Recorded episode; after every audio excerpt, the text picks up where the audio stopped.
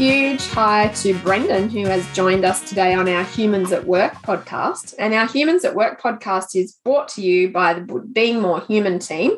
And we work with individuals, teams, and organizations to help reach potential.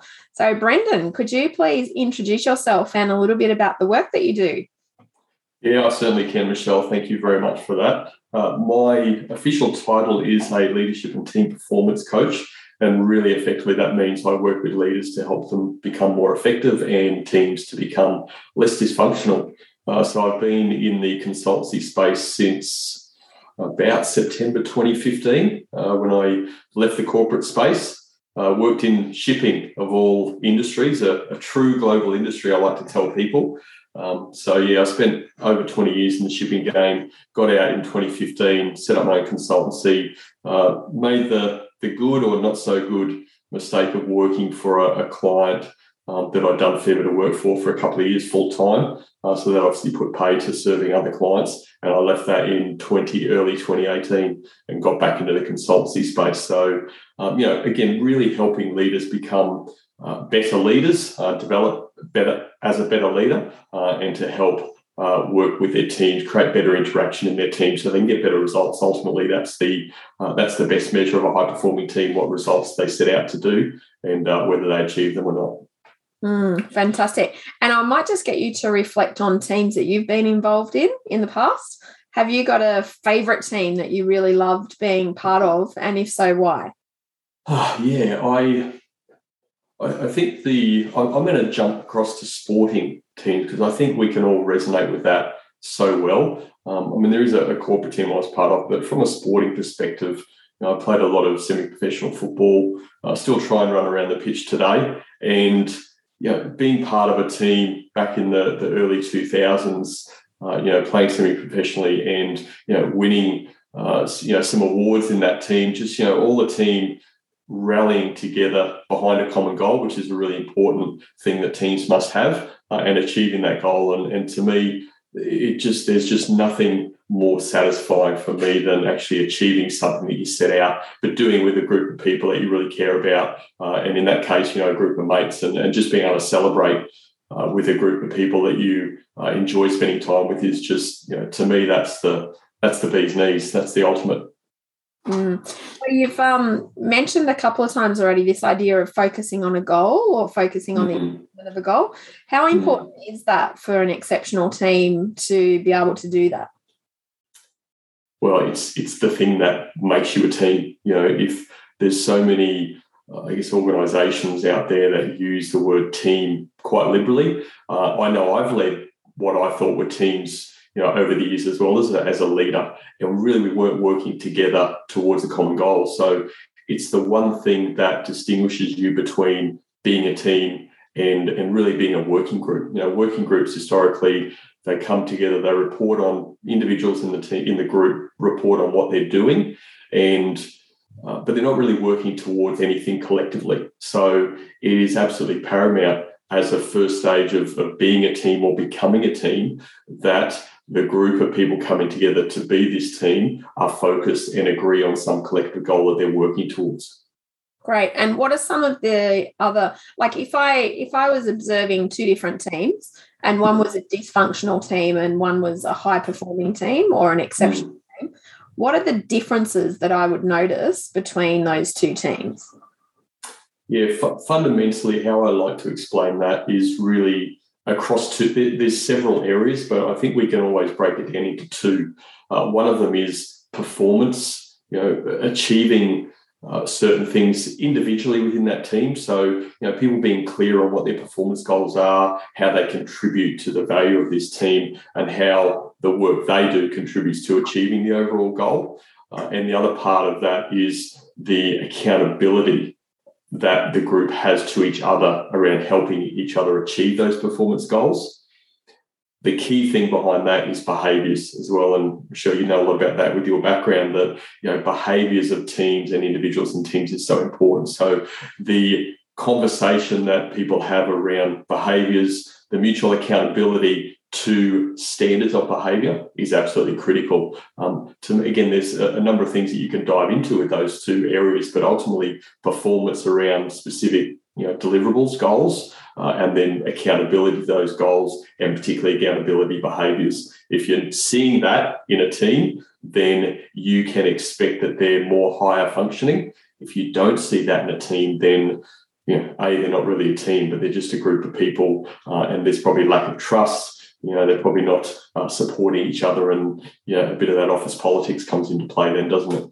yeah, yeah. So you're talking about behaviors in a team. Let's just deep dive into those behaviors for a minute. What are mm. those behaviors that make a highly exceptional team? The individual behaviors that people can actually do. What do they look like and what are they? Well, you've got. I, I'm a big supporter of a guy called Patrick Lencioni, uh, who wrote. He's written several books, but one of them is called "The Five Dysfunctions of a Team." So ultimately, if you think about the basis of the five dysfunctions, is an absence of trust. So you know, people not trusting each other, you know, people not showing vulnerability. So that could be a case of you know somebody thinking that they they know certain things and they're, they're covering that they they think they know certain things, and they always get found out eventually. Um, you know, they're not vulnerable enough to sort of put their hand up and say, "Hey, you know, I'm I'm no good at this. You're better at this than me. Uh, can you help me?" Um, yeah, those sorts of conversations happen in high performing teams because people are vulnerable. Vulnerability, as we know, builds trust. Um, the other key part of the five dysfunctions talks about conflict. So, you know, if I'm working with a team or I do a lot of meeting observations in the work that I do, and if there's this absence and this uh, fear of conflict, we call it, so people not really having solid debate around topics uh, and really buying into conversations, then you know you, you're you're not either not tackling the issues that people are passionate about, uh, and or there's a level of trust that's not quite there for people to really you know go out on a limb and, and say what they really think about an idea that the leader may have come up with or somebody else in the team may have come up with. So that's the sort of behaviours that you start to see uh, in a team that is performing well or on the verge of performing well. And obviously, just flip the, the coin of that. You know, you you don't see that stuff in teams that have you know dysfunction. Uh, and I think we've got to be we've got to be really clear that this there's it's a little bit like COVID. I think at the moment, you know, going for this zero cases is just you know a, level that, in my humble opinion, is unachievable. Having no dysfunction in a team is is not you know, is unachievable. There's always an element of dysfunction. The trick is how do we minimize the function? How do we understand what it is, first of all, and therefore we're aware about it so we can make some steps to reduce the amount of dysfunction that happens. Hmm. Have you worked with a particularly difficult team, a particularly dysfunctional team that comes to mind? And I'm interested in what was done to turn them around.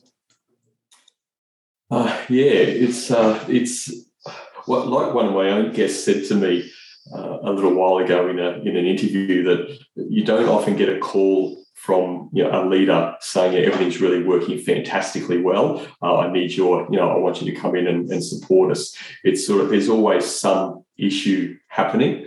Um, I guess the there is one that you know really springs to mind, and uh, it's it's probably a difficult one to sort of talk about because it's still ongoing. It hasn't been ongoing for some time, but you know, it, it involves a you know, particular person in the team who is extremely uh, shows an extreme lack of humility. Uh, so is, is really not vulnerable uh, to themselves or to the, the other members of the team, um, you know, which creates a huge element of distrust distrust in the group uh, and the you know the, the politics that plays out around that distrust is just enormous. So, and the uh, the level of uh, you know, people holding back in conversation, you know, is is enormous. You know, the lack of commitment to things because they're not having the right types of conversation. All of this just flows on, and and the accountability levels within the team is not quite where it needs to be because people aren't having the conversations they need to have, and ultimately that has a major major impact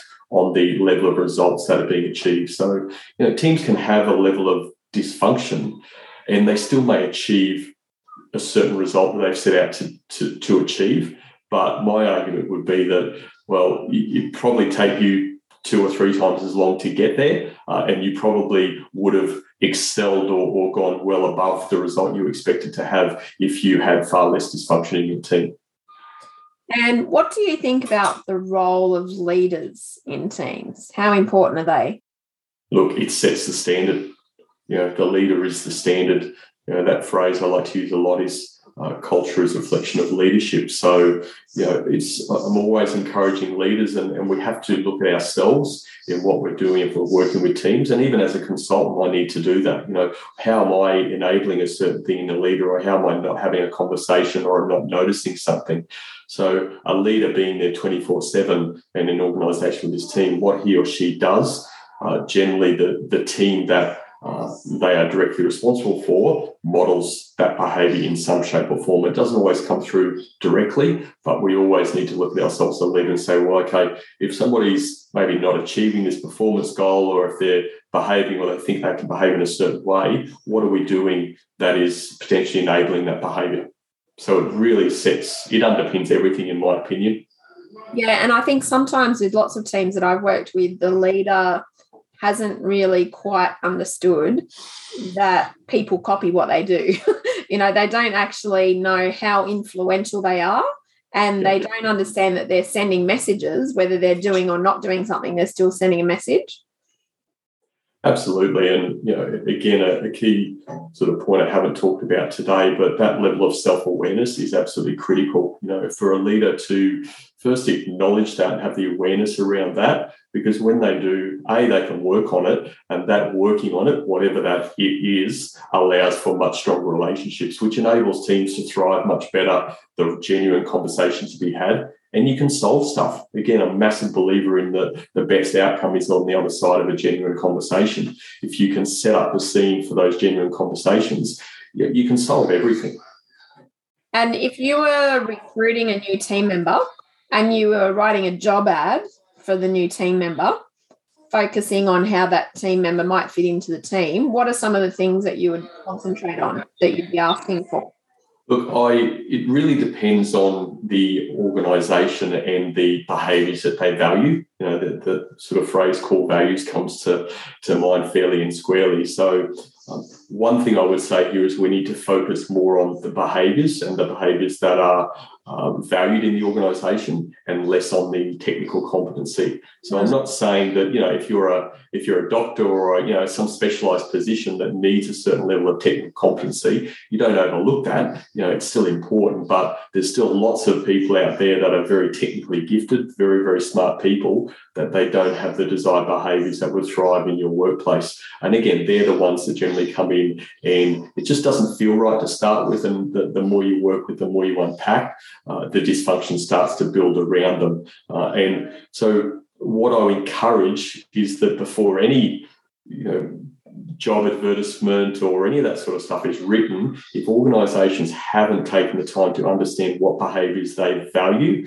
and what behaviours will thrive in their organisation, they have to have some idea of what that is first before they can go and seek a person. Otherwise, it's a bit like Russian roulette: spin the wheel, spin the wheel, and you just get whatever you get if you don't really know how to filter people through a process and what you value.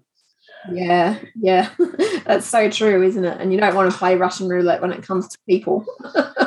Look, it's it's not ideal Michelle at all. But look, the, the other thing I would say, and, and, again, this is this is not my own work. This is leaning on the back of uh, Patrick Lencioni again. But he wrote a book called The Ideal Team Player, and once again, it's a fantastic book. When I've looked at my own leadership journey, uh, both in sport and organisations, is that whenever um, whenever I've not been the best team player that I could be, or whenever I've whenever, whenever I've worked with somebody who's maybe not been an ideal team player, it always came down to three of these these three virtues that Lencioni talks about, and that's humble, hungry, and smart. So I touched on humility before. You know, humility is about being vulnerable and you know being open about the fact that you know, somebody in the team may be better at something than you and you get help from them, but really about putting the interests of the team first before your own self interest. That's super yeah. important in that humility piece. The well, the, let me go to hungry first because that's that's pretty simple. That's really about work ethic, right? You want people need to have a good level of work ethic, and historically, that's something that's generated and created in you as a young person. You know, so it's not that you can't train that or, get people excited about stuff, but you know, having a really solid work ethic is important, and it's often it's often developed in you from a young age. And then the third part of that is around smarts and, and not technical smarts. It's about people smarts, having common sense around people. Uh, emotional intelligence falls into that banner. And it's not about any one of these things. It's about having a balance in all three of those things. And if you do, then you're actually a really, really good team player. Player, you'll put the interest of the team first. Uh, you'll put your hand up because you've got a great work ethic to do work that you know you never hear them say it's not my job or that's not my work, that's not my responsibility. They'll do what they need to do for the team. And the people smarts is you understand your own behaviours, how they impact others, and you also understand the behaviours of the individuals within the team and how you can best work with those people to get the best out of them. A nice balance of that um, so even if you don't have, and you know, this is some of the work I do, even if the organisation hasn't yet gone to the trouble of really getting some clarification in their own core values as an organisation, if they value teamwork and they believe that that can provide the competitive advantage they're looking for in the organisation, which I believe it can, then just fall back on the ideal team player side of things, and we can start from there, and it makes a significant difference. So humility, hunger, and smarts. Humble, hungry, smart, absolutely. Yeah, great. And that's a great framework just to finish up on our 20 minutes has come and gone. It happens very quickly around here. Well, um, time flies when you're having fun, Michelle. it does. That's very true. But I do have one very last question for you, which is if you could give a handy hint or a tip to all those people who are members of teams out there, what would that one handy hint be to all those team members? The one that comes to mind straight away, again, probably because I, I interviewed a lady recently and, and, her and I were very much on the same page with this, and I'm sure you'll be as well, given your extensive background. It's really about engagement. Engagement is this buzzword, but the thing I really love when we talk about engagement is that we put a lot of responsibility on leaders, and that's great that's important and leaders do have a, a, level of responsibility that they you know they need to work harder but every single person has control of their own level of engagement. They can make a difference to their own workplace, uh, how they're feeling in the workplace, what sort of role they're doing. All they need to do is have some courage to speak up sometimes because I really believe that there's not too many leaders out there that wake up in the morning and say, Look, I can't wait to be the worst leader today. It just doesn't happen. So everybody in a team, in a work environment, should take responsibility, be accountable for their own uh, pleasure at work. And if their leaders not being open to them about coming to them to say, hey, how can we do a better job? Or how can I can do a better job? Then manage up, have the conversation up because you have complete control over that situation and you can do something about it. Beautiful. I love that. What a way to wrap up. Um, all about choosing to be engaged in your team and driving toward the success of that team collectively. Thank you so much, Brendan Rogers. I appreciate your time and your wisdom this morning. I appreciate you. Thank you, Michelle. Appreciate the opportunity.